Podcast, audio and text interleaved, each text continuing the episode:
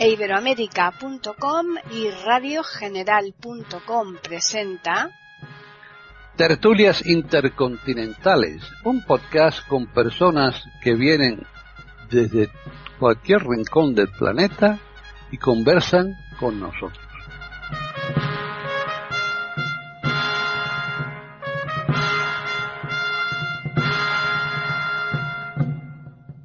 ¿Qué tal? Bienvenidos otro día más aquí a Tertulias Intercontinentales en iberamérica.com. Soy Paqui Sánchez Galvarro y están aquí conmigo pues eh, tres personas que van a continuar una tertulia que iniciáramos ya dos semanas atrás porque estamos con el mismo tema. O sea que esta sería la tercera, ya se sabe que no hay dos sin tres, así que eh, esta va a ser ya la definitiva. Eh, que los oyentes tampoco se vayan a asustar, no vayan a pensar que vamos a hacer aquí, eh, pues como estos culebrones que no se acaban nunca, de, de, eso nada. Así que está conmigo Davis Oneto en Italia. ¿Qué tal, Davis? Hola, muy buenas a todos. Muy bien, Paqui. Muchísimas gracias por acogerme y muchísimas gracias a todas las audiencias de este podcast. bienvenido. Y Jorge Muñoz, está en Chile, ¿qué tal? Bienvenido igualmente. Hola Paqui, hola amigos y auditores, ojalá disfruten con esta nueva tertulia. Y por último, siempre dejo al más cercano, porque claro, por aquello Los últimos serán los primeros. Ah, naturalmente. ¿eh? Ya sabemos que aunque esté cerca, es, hay que pegar el salto, ¿eh? porque está en la isla y por tanto aquí el salto lo tiene que dar sí o sí. Así que, ¿qué tal, Gabriel? Aunque, aunque se moje la gente, pero en fin, aquí estoy esperando con satisfacción el momento de ponerme en contacto con vosotros y participar con este grupo de amigos y contigo, Paqui, en tu programa. Bueno, pues mmm, las dos semanas anteriores hemos estado haciendo una panorámica bastante somera de la lectura que se exige o que se propone en, los colegios a unas edades lógicamente eh, relativamente tempranas, ¿no? Eh, lo que es la educación obligatoria y quizás abarcando hasta el bachillerato. Eh, hemos he estado dos semanas sobre este tema porque veíamos que se nos habían quedado muchos flecos y eran necesarios ¿no? emplear estas dos semanas y ya un poquito como para darle la, el, el, punto final, el broche de oro a, este, a ese tema que para los cuatro que estamos aquí nos parece primordial, hemos pensado en hacer un, análisis de un texto, en este caso de un libro que hemos elegido un cortito, y lo hemos elegido cortito precisamente de cara también a los oyentes, para que quienes quieran leerlo, que nosotros ahora vamos a dar todos los datos, pues puedan hacerlo y vean si coinciden con las opiniones nuestras que posiblemente eh, de aquí salgan diferentes opiniones, ¿eh? porque es un libro que se presta, yo creo, al menos yo así lo pienso, se presta a múltiples opiniones con respecto a lo que le pasa al protagonista. Eh, como hablábamos de libros, hablábamos de libros y de colegios, yo que conocía este, mm, este texto, este libro de Javier Cercas, que se llama El Inquilino, eh, lo propuse primero porque era pequeñito y nos daba tiempo a poderlo leer para de una semana a la siguiente, que es cuando está, hacemos estas grabaciones. Y por otro lado, pues me pareció oportuno porque el, el, protagonista es una persona, es un señor que se dedica a la docencia. Él da clases, él le pasan unas eh, múltiples peripecias en donde pues de, ser muy considerado de pronto se le pone todo muy negro y no vamos a decir el final, por supuesto, ahora mismo, hasta que empecemos a, opinar los cuatro, pero sí que es verdad eh, que, este profesor pues eh, se encuentra eh, con una situación tremendamente delicada, le, le ocurren cantidad de, circunstancias en, a lo largo de su vida que le afecta pero enormemente ¿eh? Y, por supuesto ese tipo de problemática también le afecta a su vida ordinaria, no solamente al tema laboral, que sí que desde luego es fundamental eso, sino también a la cuestión personal, a su vida cotidiana. yo no sé si he hecho un resumen eh, suficiente o pensáis vosotros que, me he quedado cortito de cara a los oyentes? Eh, ¿Qué pensáis vosotros? ¿Me permitís entonces que empiece yo? Claro, bien. Ya que he sido el último en ser presentado, me tomo la libertad de iniciar la tertulia. ¿Os parece, ¿Os parece bien? Correcto. muy bien. Muchas gracias. Bueno, eh, particularmente pienso y me llama la atención yo conozco al, autor, quiero decir que conozco su obra, ¿eh? Javier Cercas. Eh, es un autor mm, que a mí siempre me, ha gustado por su estilo limpio, su estilo mm, descriptivo, es una manera de escribir que a mí me llega porque es, es fácil de entender. Pero particularmente para eh, seguir el razonamiento que ha hecho aquí sobre el libro, El inquilino, a mí me, ha sorprendido mm, me ha sorprendido el libro, conociendo, como digo, su obra o parte de su obra, este, porque es un, ambiente universitario. Es un profesor en una universidad en Estados Unidos, es un profesor italiano, por cierto, ¿verdad? Davis, y con una beca inicia, eh, inicia su, su enseñanza en Estados Unidos, primero en la Universidad de Austin, Texas, y luego en Illinois, en Chicago.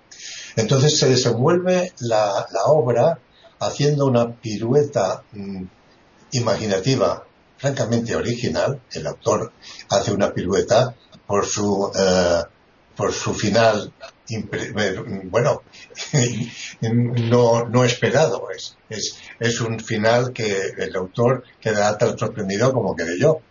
Y realmente para mí me produce el efecto de que eh, el talento del autor se plasma en la, en la obra, como dice Paki, desarrolla un tema de un profesor joven que está en Estados Unidos dando clases, le ocurre una serie de, de, de eventos y finalmente ocurre lo que eh, en el final, por eso digo que resulta, eh, bueno, para mí sorprendente. El, ambiente que conozco un poquito, porque yo también he estado en la universidad, se desenvuelve en unos términos que el autor conoce perfectamente, ya que, como también me ha dicho Paqui, él es docente, es profesor de literatura en la Universidad de Gerona, aquí en, España, en, Cataluña, en la, ciudad de Girona.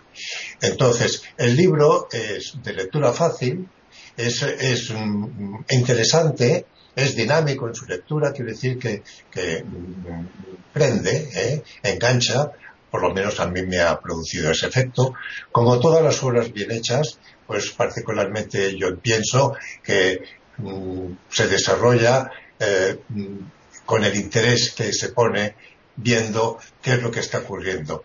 El, el, el protagonista sufre una serie de una rotura de, o un esguince en un pie y a partir de eso se yo creo que es el leitmotiv del, del libro el salto en la torcedura de su pie izquierdo. Entonces la, la síntesis que hago yo del libro es que particularmente para mí es un libro interesante por el estilo del autor, que yo, repito, conocía su obra.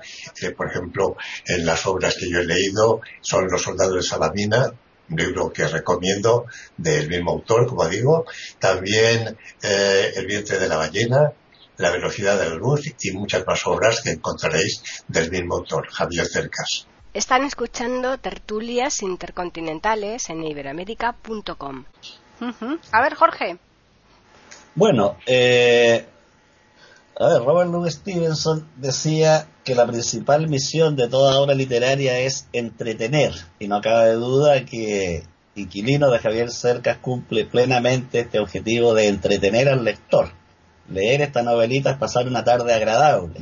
Es un libro de fácil lectura, de fácil digestión, con un narrador omnisciente en tercera persona que nos cuenta la situación de este profesor italiano, como ustedes han dicho, pero lo interesante aquí es que todo esto ocurre dentro de un sueño, un mundo onírico que en el plano onírico, no en la realidad, en el plano onírico toma varios días y confunde al propio protagonista, ya que no tiene claro hasta el final que está dentro de un sueño. Y dentro de este sueño aparece su oponente, que es otro académico italiano o venido de otro lado, que se llama Daniel Berkovic, que llega a la universidad premunido de gran prestigio, con una personalidad atractiva, carismática, que se supone que va a elevar el nivel docente del Departamento de Lingüística.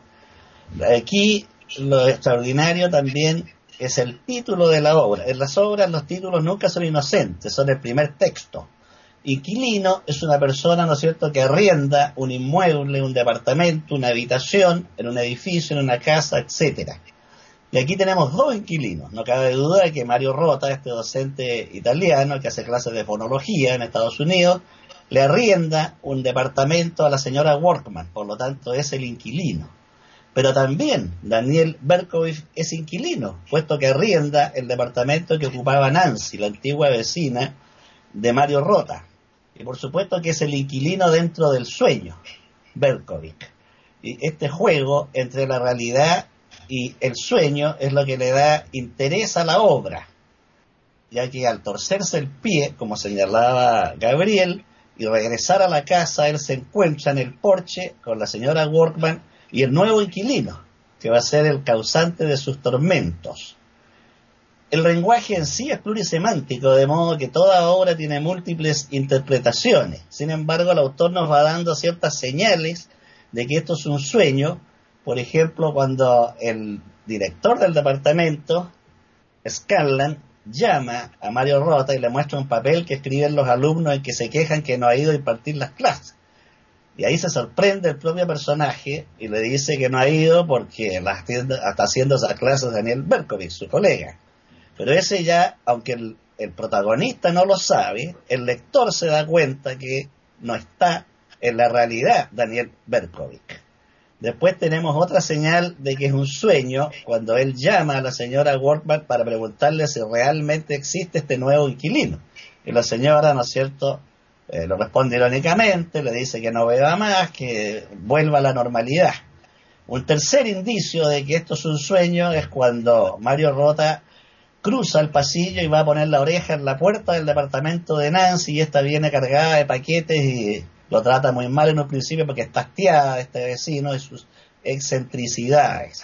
Entonces la novela se mueve en dos planos, una realidad presunta que el lector debe presumir y la realidad del texto que es el sueño, esta realidad onírica que se despeja recién al final en un desenlace humorístico, entretenido, sorprendente, como dice Gabriel, el que en uno de los papeles que caen del sillón, cuando Mario Rota eh, está en un lance amoroso, aparece efectivamente un artículo eh, de fonología eh, escrito por Daniel Berkovich. O sea, este sujeto molesta y tortura hasta el final al sujeto saliéndose del sueño para molestarlo en la realidad.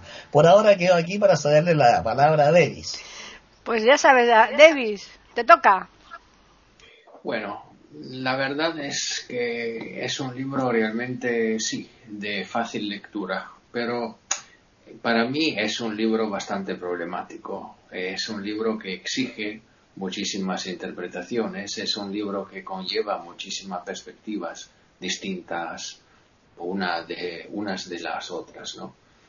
Por ejemplo, vamos a ver, en el libro hay un tema que sigue volviendo, que sigue efectivamente llamando la atención del lector. Es todo eh, vuelve.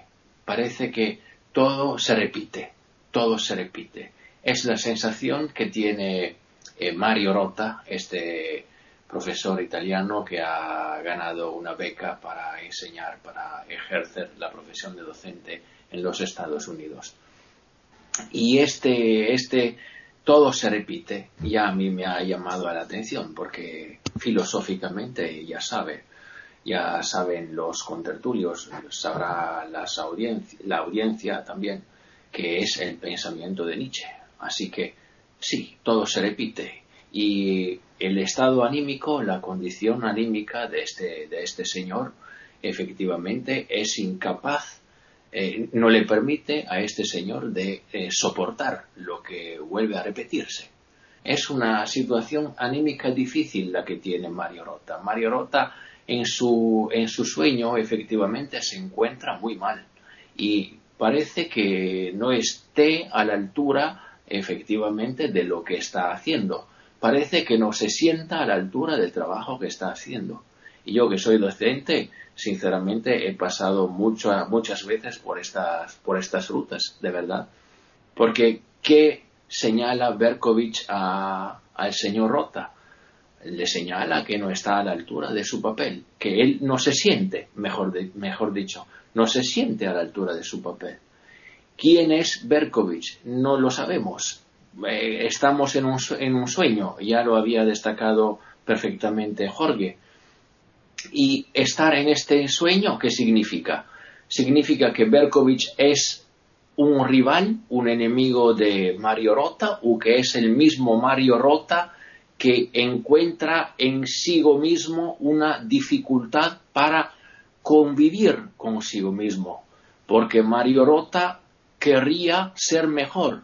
Este Berkovich representa la parte que, efectivamente Mario Rota no puede desarrollar en su vida o es realmente otra persona.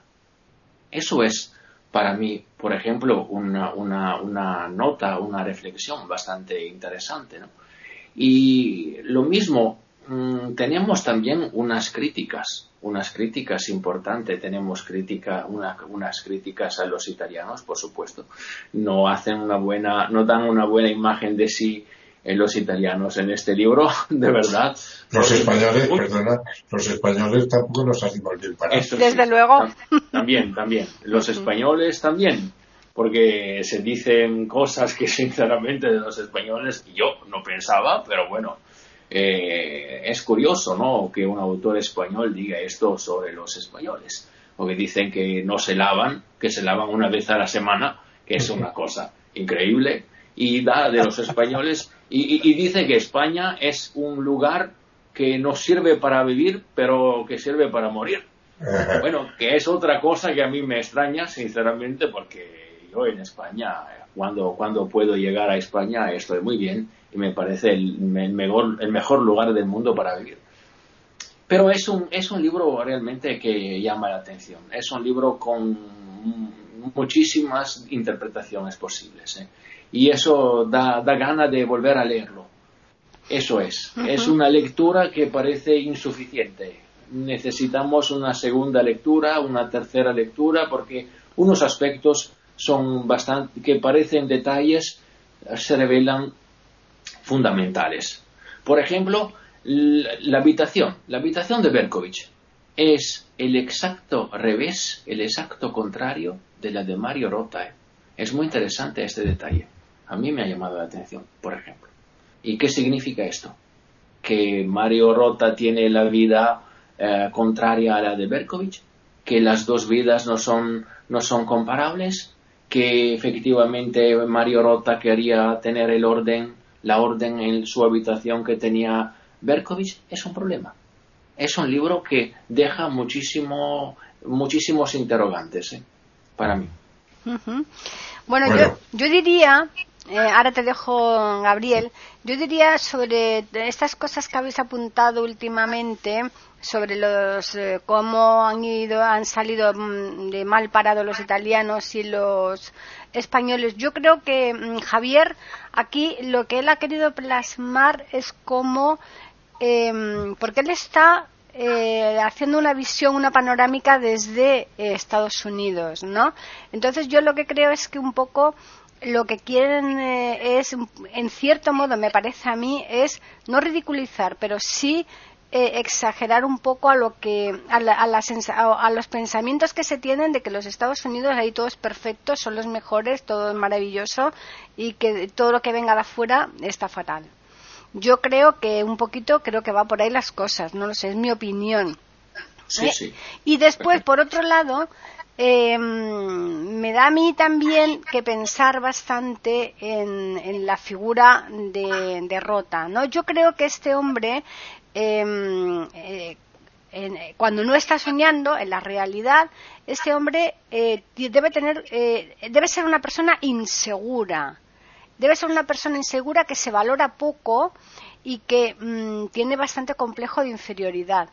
Eh, por eso que cualquier cosa, en los, en los aspectos amorosos, en los aspectos em, eh, del, trabajo, en cualquier parcela de su vida, eh, él se ve siempre como que, que, em, que, tiene que mejorar mucho. Están escuchando tertulias intercontinentales en iberoamérica.com. Gabriel, te toca a ti. Bueno, no, yo lo que quería decir es que me ha impresionado el análisis profundo que ha hecho Davis de, la obra, que realmente, visto desde esa perspectiva, que es muy profunda, de un talante intelectual muy adelantado, enhorabuena, Davis. Me ha gustado mucho tu intervención, me ha hecho pensar el aspecto que tú presentas de la obra en la que no había caído yo, la había leído con más superficialidad, sin entrar en los entresijos que tú has sido capaz de descubrir. Eh, en definitiva, yo también he estado de acuerdo en todo lo que se ha manifestado, en todo. Eh, creo que la figura de Berkovich viene a ser como la voz de la conciencia del profesor Rocco.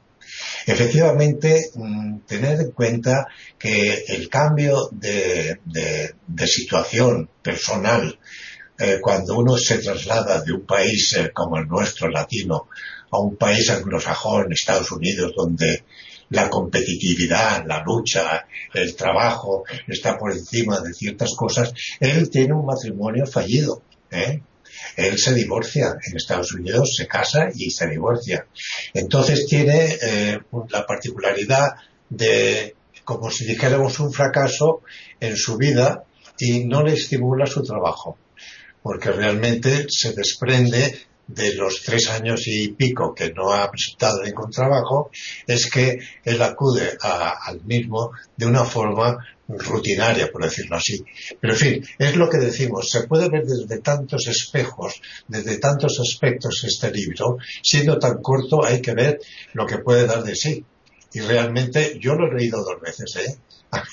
a mí me ha gustado tanto, eh, sobre todo insisto en una cuestión, y tal vez sea superficial, pero para mí importante, y es lo descriptivo. Parece mentira que Javier Cercas sea capaz de hacer una descripción tan minuciosa que te hace entrar en un mise en scène, ¿eh? una entrada en la escena, el que te hace vivir, o particularmente para mí, lo que dice también Jorge, un libro que me hace disfrutar, que lo cojo con gusto y lo leo hasta el final, digo, muy bien, muy bien, me gusto. Bien, Jorge.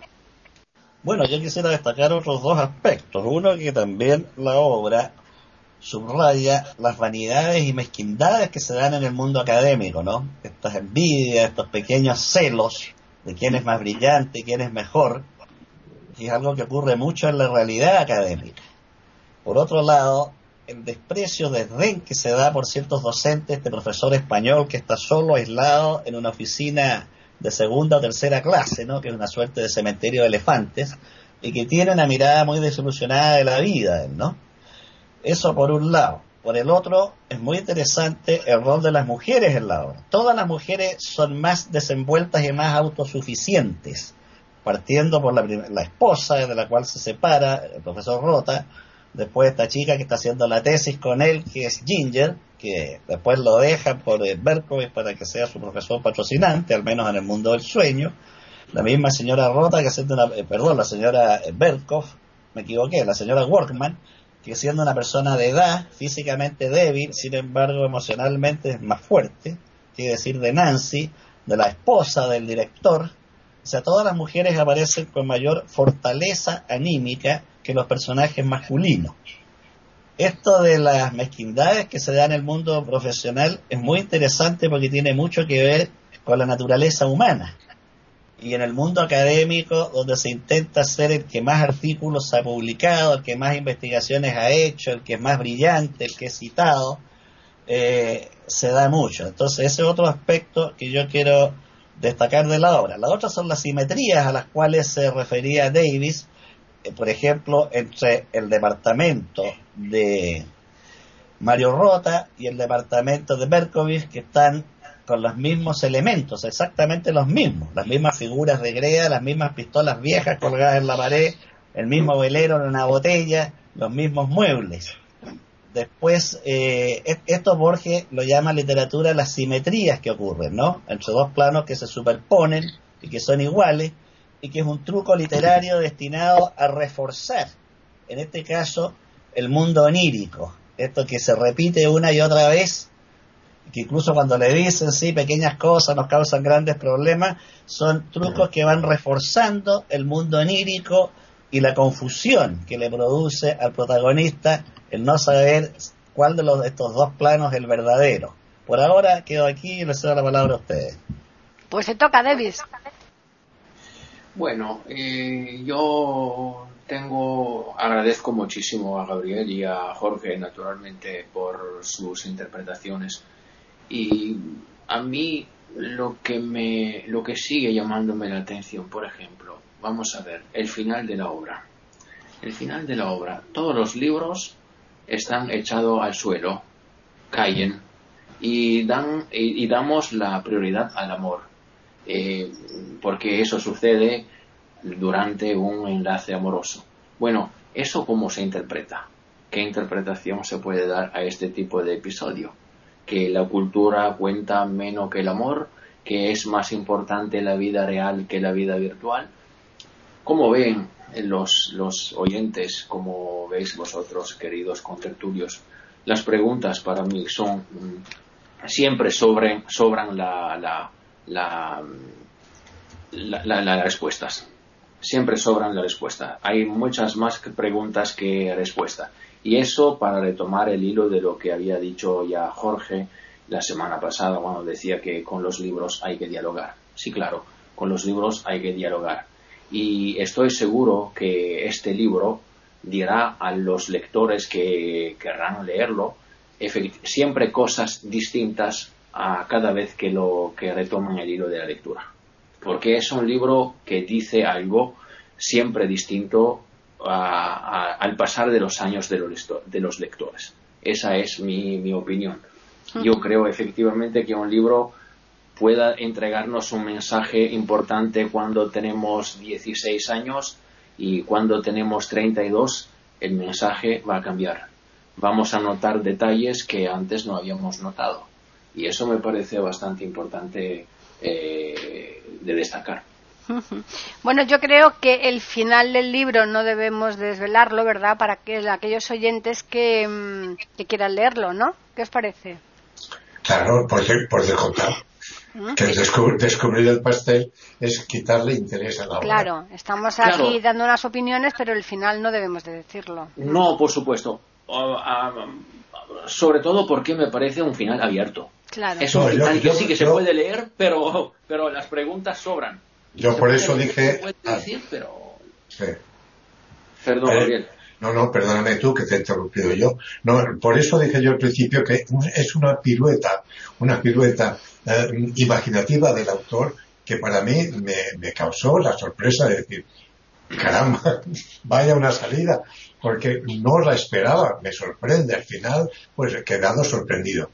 Pero volviendo otra vez a, a, Davis, me asombra el alcance tan profundo de sus reflexiones y con respecto al libro me, hace pensar que sí, parece que hasta hay un cierto desprecio por ellos, por los libros.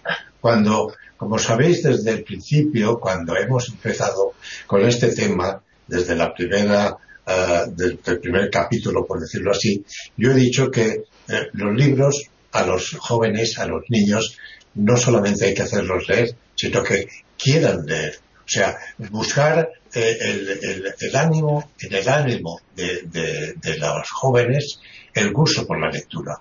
En esto se compensa y se condensa lo dicho por Jorge, por lo dicho por Paki, por lo dicho por Davis y por mi mismo pensamiento, que un libro es un tesoro que nos llega, sea virtual o sea físicamente, y su contenido es algo que el autor nos brinda, nos ofrece para nuestro divertimento.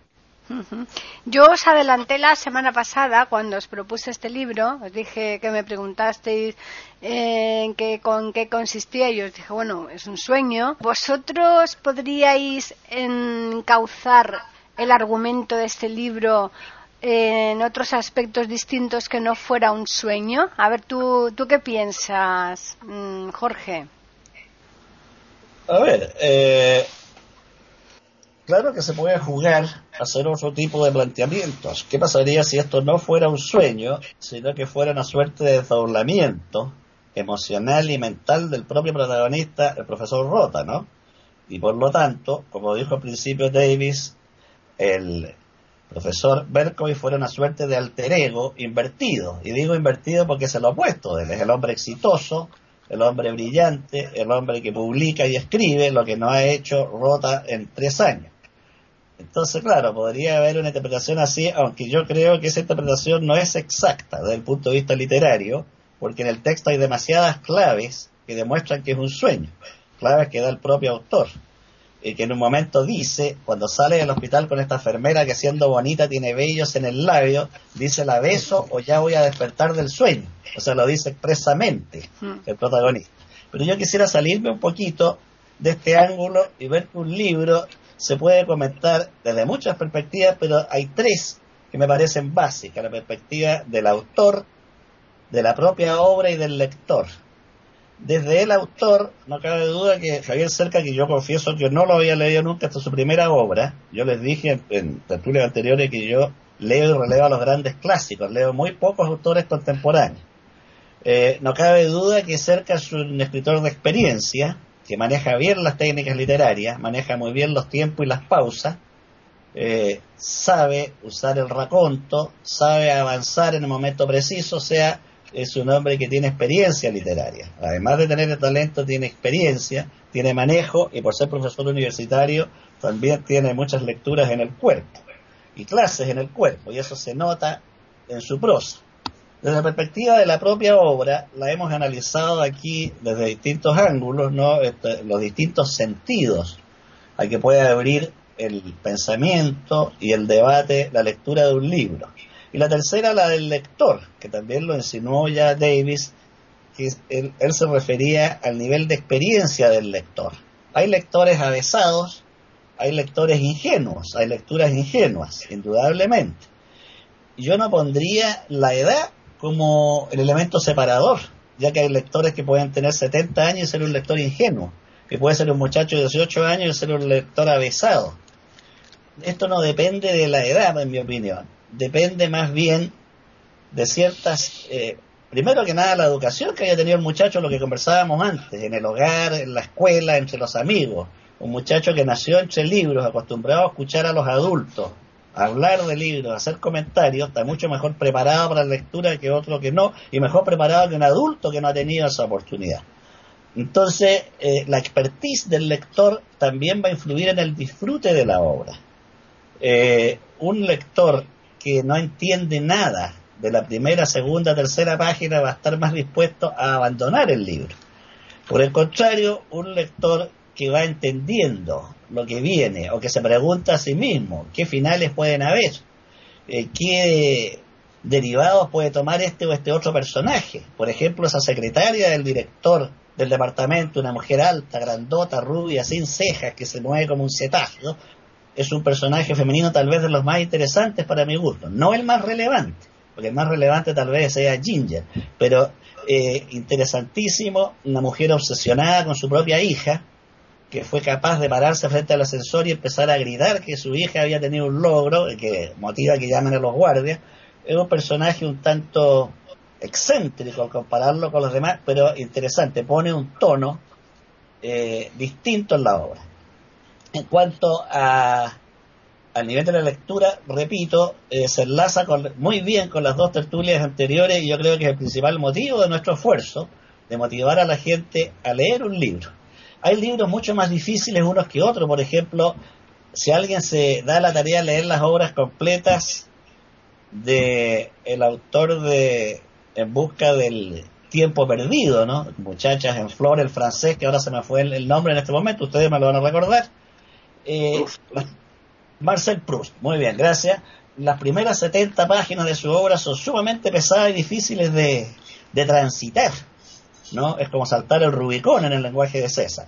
Transcurrido de eso viene la lectura y, ahí está un lector no avesado no va a estar dispuesto a resistir esas primeras 70 páginas. En cambio, en esta obra, como decíamos al principio, es una obra que entretiene desde el principio y tiene ese gran mérito y eso lo hace recomendable también a los jóvenes. Por ahora les cedo la palabra a ustedes. A ver, Gabriel. A ver, Gabriel. Pues mira, yo siguiendo en el pensamiento, se me oye con retardo, ¿verdad? Ya volví a Bueno, me oí bien, ¿verdad? Sí, muy bien.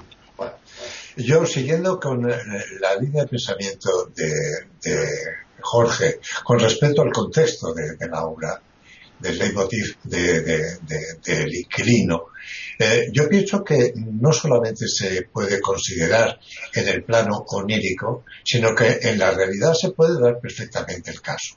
Y de hecho se da en muchas ocasiones esa situación de, lo que hablamos del mundo universitario, de las intrigas, las rencillas, las envidias, las zancadillas, las filias y las fobias que se producen y las luchas entre profesores por destacar. Yo también tengo alguna experiencia en este sentido, lo he vivido y creo que la obra también en este aspecto se puede desgajar del plano onírico para decir, se puede dar una situación y hay que evitarla. La forma de evitarla es destacando en tu profesión, esforzándote en el trabajo y llegando pues a cumplir como mínimo con lo, que está establecido en el centro.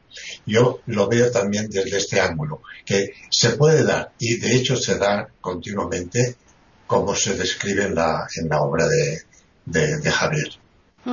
David. Sí, lo dijo muy bien Paqui.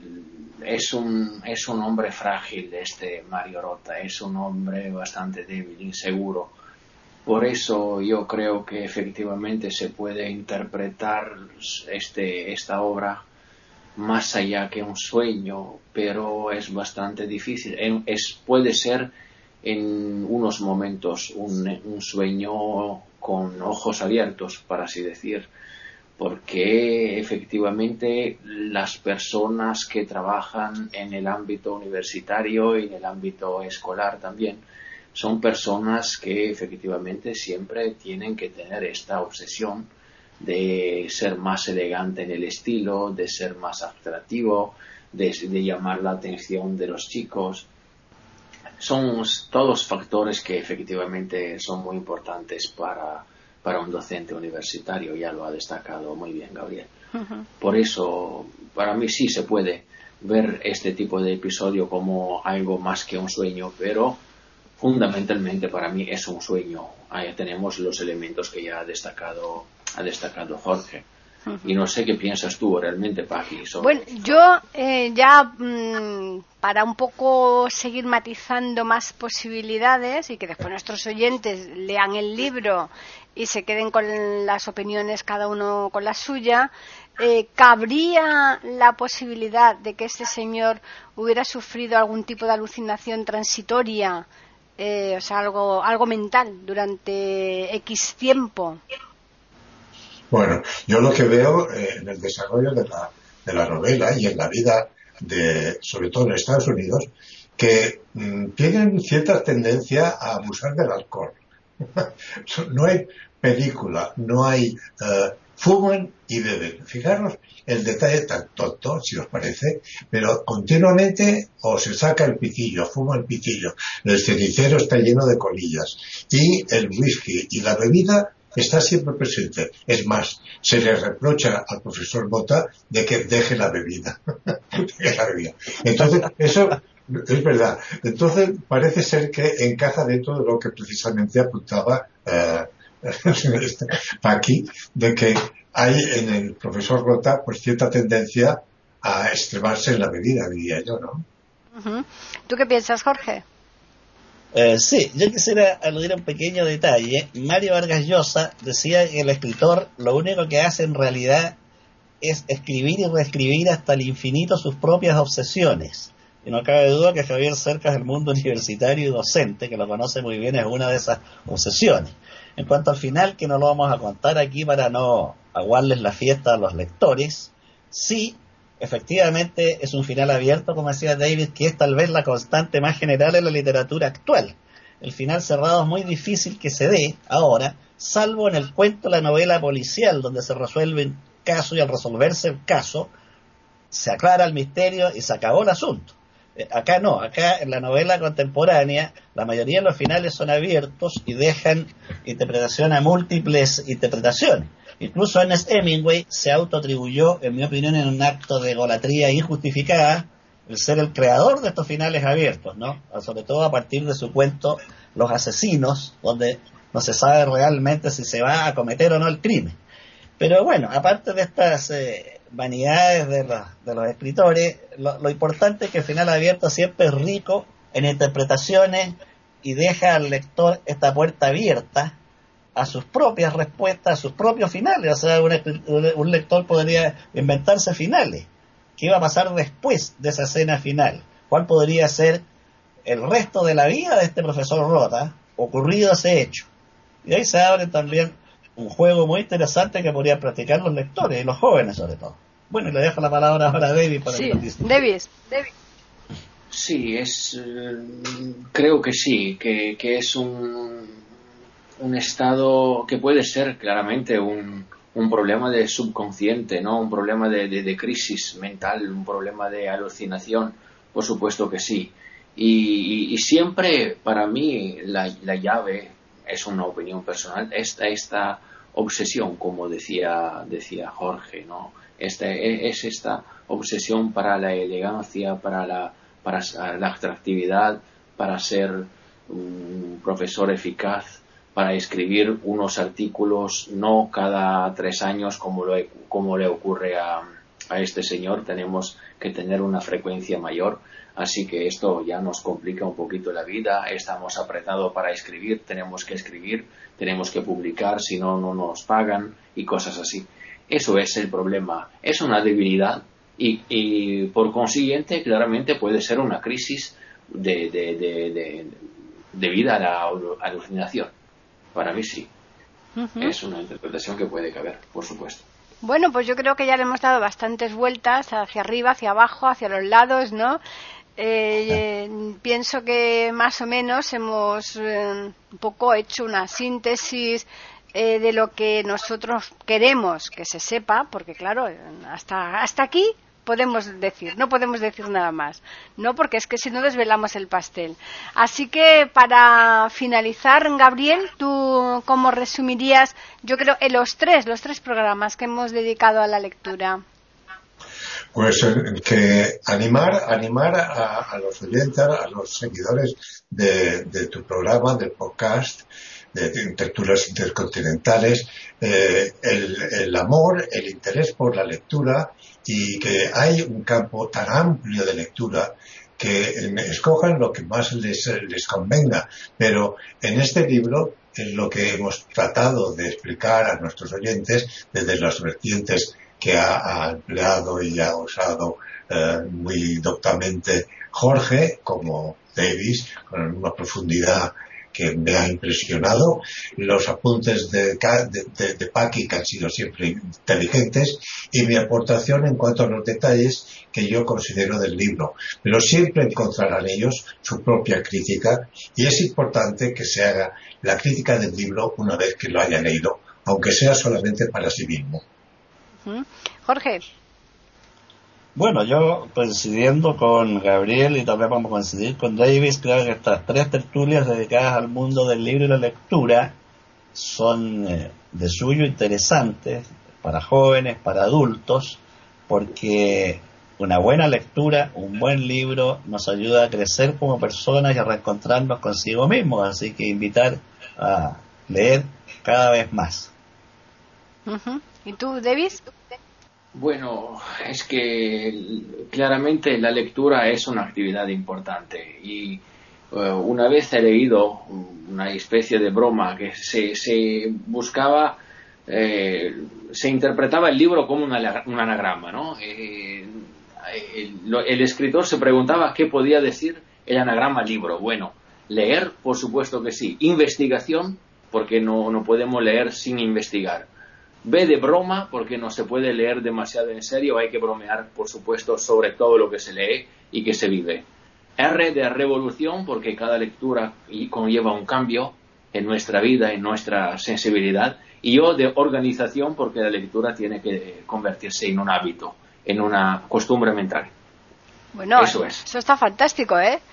Mm. eso está genial. Así pues, vamos a finalizar ya esta charla por hoy. Yo os agradezco, como siempre, que hayáis estado aquí con todos nosotros, contándole a los oyentes eh, las opiniones, en este caso, sobre el libro El inquilino de Javier Cercas, que recordamos a los oyentes que ha sido el último premio Planeta de este año, ¿eh? aquí en España premio de literatura, quitando el premio nacional de literatura y, por supuesto, eh, el Príncipe de Asturias, tal, es un premio de, de, máxima vanguardia en cuanto al, a los niveles que existen hoy día de premios de libros, ¿no? Así que el que tiene un premio Planeta, pues tiene asegurado, yo creo, ya per secula seculorum el, el poder vivir casi de la, de la, de la escritura, ¿no? Así que vamos a recordarles a los oyentes que nos pueden escribir a tertulias y también pueden hacerlo al Twitter que es eiberoamérica con las iniciales EI y la A de América en mayúsculas. Y a vosotros os emplazo nuevamente para que estéis aquí la semana que viene. Tenéis que ir pensando qué tema vamos a desarrollar. Pues estaré yo presente con el tema que se os proponga o que yo mismo os proponga. Jorge. Yo también estoy dispuesto a participar en el tema que, se acuerda como grupo. Muy bien, ¿y tú, Davis? Lo mismo, que los tres, que los dos, perdón. Perfecto. Pues nada, a los oyentes recordarles que estaremos aquí puntuales como siempre el próximo lunes para ofrecerles otro podcast de tertulias intercontinentales.